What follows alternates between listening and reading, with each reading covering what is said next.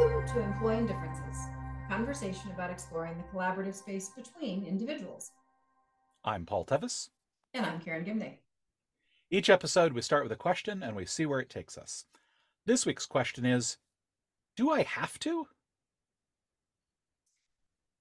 So there's a, a thing that we think happens a lot. We think this is a thing humans do, where we tell ourselves a story about if I don't do this thing, or if I do this thing that I want to do, um, that somebody else will be unhappy with me. And therefore, I don't have a choice. I have to do it. And we are proposing that it's helpful to get conscious about when we're in that pattern and to ask ourselves, do I have to? And I think I'll illustrate with an example from my life. I my kids were little and I made a new friend who also had little kids and she had just moved into the neighborhood and for whatever reason I visited her house pretty early on. And having just moved, her house was spotless. Everything was in its place, everything was perfectly arranged. If children lived there, there was very little evidence, and children did live there, which was not at all how my house looked. And I thought, I can't have her over until I clean my house. It, it th- this will be a disaster. She will think poorly of me. She will never want to be my friend again. This will be terrible. And and so I didn't invite her over because I was busy raising kids and didn't get my house clean. And you know, a day or two later, we were meeting in my driveway, like she was picking us up and we were going to go somewhere together. And she said, I need to use your bathroom. I was like, oh, well, I guess it's all over. Like the secret's out. And, and what ended up being true was that she had absolutely her own reasons to compulsively keep her house spotless. And it did, in fact, bother her when there were Cheerios all over the floor in my dining room. And the solution to that was for her to get out the broom and clean up the Cheerios, which she was totally happy with. And I was totally happy with. Like I, I got over whatever sort of guilt shame stuff I had going on over I'm not a very good housekeeper. And she got to do what felt good to her in the moment. And we could hang out together in her house or in my house and it all worked. But this is one of these examples where if I had not been forced out of the story I was telling myself, I could have stayed for a long time in a guilt, shame, don't invite her over space because I thought I can't possibly have her in my house until I've cleaned up. So, uh, this type of thing, as you kind of said, I think is super common. Um, and often the challenge is that we don't recognize it. Like you, you kind of recognized in there, at least oh, I have this feeling of I don't want to have this person over until I can meet this standard, right, that I'm setting for myself. Um, uh, and I don't necessarily think that you you may or may not have played through in your head uh, a little bit the like what might happen if that does. Oh, she'll think I'm a terrible person, right? And I and I think um, I think it's important for us to recognize a few things about that. One, like this is often deeply patterned behavior. This comes from somewhere, right? We we learned things uh, like this. These judgments about people's character is usually where these things are rooted, right? Um, uh, we learned these from somewhere, and and they probably were useful to us in some way at some time, and we're over applying that pattern, as is often the case. Um, because as you've demonstrated in that story, right? She didn't think you were a terrible person. Uh, but but the only way to the only way to learn that, right, was to actually have the horrible experience that you were going to avoid at all at all costs. Because if you were right, right, there is no way that that uh, you you would recover from. It. And so so like I think recognizing um, where that happens is you know and and that we're in some pattern behavior is important. And I think it's important and and, and I don't think we just need to go, well, we shouldn't care what other people think about us. Like what other people think about us and being aware of that is a valuable survival skill for mammals. Um, I mean, that is part of our, our heritage as social creatures. Like we survive by being part of a group and we are very attuned to what are things that can get us excluded because in our evolutionary history, those like being aware of that and not doing those things is something that kept us alive. So we shouldn't just say, well, you shouldn't just care what you shouldn't care what other people think about you, um, because you should. And also, just saying it doesn't mean that it's going to go away. But I think it is important to notice this sort of compulsion that we have to do this thing, the thing that we feel we have to do. What is it costing us to do it but also to feel that we have to because those are those are two different things yeah and i think that that division is so important to just notice that because um, doing the thing may or may not be necessary and and, and often this plays out i mean in, in my case i wasn't resentful about she was making me clean my house but that totally can come up mm-hmm. like I I have to waste my time making the coffee before other people come into the office because you know like whatever it is and we can get really resentful about doing things we don't want to do because we have to. Mm-hmm. And this is the question is do I have to? Is there is it actually real even that I, you know I'm doing this thing because I think I have to. And then the other piece is that feeling of um that I'm carrying the weight of it and whatever mm-hmm. whatever comes with that that there are feelings about it and it impacts the relationship it impacts the way i connect and engage with the people around me which in turn impacts the work that we're trying to do together whatever that is um, and so i think i love that distinction of you know how do i feel about doing the thing how do i feel about thinking i have to do the thing um, and it may be that if I just go, you know what? I don't, nobody else is making me like this, this rule that I have to do it. It's in me. I am creating it with my own expectations, my own assumptions, my own beliefs. I don't have to. You know what? I'm perfectly happy to, right? The, as soon as I don't feel compelled, as soon as I don't feel forced, this is the thing in psychology that by compelling a thing, you make it less desirable.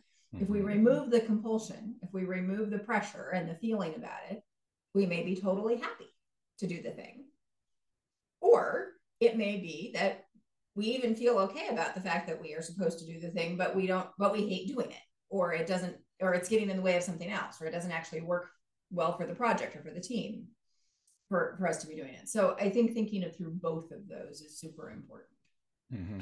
To piggyback a little bit on that the the idea of of the of the compulsion um, and the psychological effect of that. I mean, it's it's very different energy to have to do something and to choose to do something, and in, and so uh, oftentimes, like if we're holding on to that energy of obligation, because that's often what it really feels like is I'm obligated to do this and I don't want to.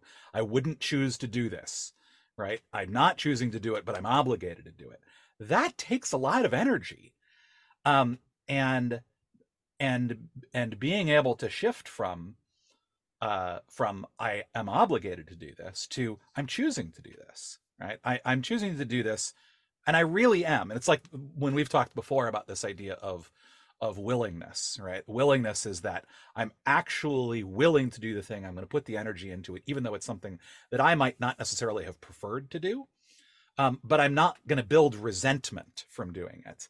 It's like, okay, if I if I am actually going to do this thing, can I do it? Can I come to it in such a way that I'm not resenting having to do it? Because if I that one, if I can do that, I have way more way more energy to do everything else because I'm not having to live with the energy of of obligation. Uh, but two, uh, it means that I'm way more likely to actually show up in the relationship with the other person that I'm in theory doing this for right? Because I want them to think well of me. I'm way more likely to show up in a way that is, you know, personable and connective and right if this thing is sitting between us if that obligation sits between us then and i and i'm holding on to that it doesn't matter whether i did the thing that i think they expected of me or not. I'm still not going to show up in the best way to be in relationship. Yeah. Yeah and, and then i think you're pointing toward the next piece, which is, and we can talk to them about it. Like if I can notice that this is what's going on, mm-hmm. then I can say to that person, and, and this is a phrase that's come up in the podcast before, the story I'm telling myself, right? I'm telling mm-hmm. myself this story that it's important to you that da da da da da da, and I'm not liking doing that thing. And and and where is that? Mm-hmm. And then it can turn into either them saying, Well, that's an interesting story. Nope, don't need that. Like, please stop doing that. Mm-hmm. Or or or even I really wish you wouldn't do that thing can happen. Or the other possibility, which is that it becomes a request, that it mm-hmm. becomes a clear, conscious, eh, you know, you're absolutely right. That is a thing that I would really appreciate it if you would do for me. Mm-hmm. And and then it, it's more in that relational space. It's cleaner. Mm-hmm. It's less an obligation or a compulsion, and it's more mm-hmm. a this is a thing you've asked for that I have agreed to willingly do for you. So both the internal conversation, which is where we think probably start with the do I have to question, and then the the joint conversation with whomever else is affected by this to see what actually works and and get the effect on them on the table and also the impact on me on the table and and have it be that collaborative thing that happens in the space between mm-hmm. I think this connects back to something we talked about a few episodes ago when we were talking about reasonableness right? Because a lot of these, I mean, this again, it's about expectations that are never communicated. It's about cultural assumptions we have. Um, it's almost like we're recording these things around the holidays uh, in the winter, where where lots of these things come up. Um, and and yeah, there is a. Um, I, I think the degree to which we can we can do that inner work to become aware of them, to become aware of what it's costing us, um, and also I think there's just also a degree of self compassion of like, because these are deeply patterned behaviors, we may not be able to move beyond it, right? And be able to, like, I know that there are some of these things for me where it's like, I know I'm telling myself a story about what this person, you know, expects. And it's still difficult and scary to have the external conversation with them. And I'm still, and I'm not, for whatever reason, I'm not in a place where I'm ready to do that right now. Being able to like have some compassion for yourself and say like yep i'm playing out one of my patterns again. Okay. I do i wish this were different? Yeah. Is it? Not this time. Uh and and i i think to celebrate the recognition like i oh i recognize this as a pattern. That is still progress and growth even if we still go okay i'm going to try not to resent it. I'm going to try to choose to do this rather than feeling obligated to do it. And then you know coming out the other side going nope still felt obligated. Like that's I, I you know we can't change these things overnight. Awareness isn't the only thing that's required uh, conscious choice isn't the only thing that's required there is like, sometimes you just need the person to come into your house uh, when it's dirty and have the world not end right and have them not think you're a terrible person um, uh, have uh, the phrase that I end up using a lot is uh, not die painfully and alone. Um, because oftentimes these are connected to stories we tell ourselves about what will happen if we don't do this thing or if they think about this, this that way. That stuff is deeply embedded in in our, in our experience and our psyches, and um, cutting ourselves some slack uh, around that and not expecting that because it's very easy to beat ourselves up about not being perfect and not letting go of that story and not letting go of that pattern. I think it's important to to celebrate that we recognize that there's a pattern even when we're still caught up in it. I think even that recognition creates a little more sense of agency and a little mm-hmm. less sense of victimhood. Mm-hmm that I am stuck with this. I think part of where the pattern gets so toxic is I am stuck. I don't have any way out. It's being done to me externally somehow. Mm-hmm. Like there's nothing I can do about it. And even just recognizing this is a thing I do to myself, I'm doing it to myself again, is enough to shift that agency piece just a little bit. And, mm-hmm. and I think it is cumulative. The other thing I want to make sure we touch on is how how that awareness might begin because you and I are talking about this from the other side of the mirror, right? Where it's all perfectly clear and we can see all of it. But I think what really happens in life is not that we go along knowing this, but but very often I think this shows up first in I'm feeling resentful, I'm feeling angry, I'm exhausted, I'm pushed around. I think those feelings and experiences can come from a lot of places, but this thing that we're talking about today is one of them. And so, as we're noticing that level of frustration or resentment, if we can just get curious, that word we talk about so often, where is that coming from? That can begin to give us the view into this pattern, and we can recognize that that's what we're in, and then take these steps that we're talking about to do something about it. So, to track where we've been here today, you know, we're really digging into this question of, of, of do we have to like when we feel this sense of obligation, uh, when we feel that that that we don't have agency about something, that somebody else is making us do a thing. Um, getting curious about that, uh, noticing in that, like, are we doing it the, because of something that we think the other person will think about us if we do or don't do the thing? Um, are we really concerned with the impact on the relationship, on the sense of belonging, on on uh, on us socially? um, is there social pressure to to do this behavior or not um, and uh, and particular when we start to notice this idea this resentment this discomfort around this uh, being able to go is that is that real? Like has the person actually wanted us to do that? Or are we are we living out one of our usual patterns of uh, of what we believe we need to do in order to be a good person, uh, to stay included in the community, um, is that a real request that has been made, or is it a story that we're telling ourselves about what this person thinks or will think about us if we do this thing? Um, because that can start to point us in the direction of giving us a little bit more agency. That agency may be, be around choosing to actually do the thing or not. Uh, and, and, doing the thing or not, but also recognizing the energy of obligation versus choice, right? We might actually still do the thing, but if we can come to it from that place of actually, I'm choosing to do this, I want to do this, I'm not doing it in a way that it is building resentment, in a way such that then that's actually getting in the way of the connection that we say we want with this other person, with this group of people, uh, or that uh, causes us to show up in a way that isn't how we want to be uh, when we are with them or around them. Um, being able to recognize that and actually make a choice uh, to move out of the space of obligation and into that space of uh, of willingness uh, can be really valuable.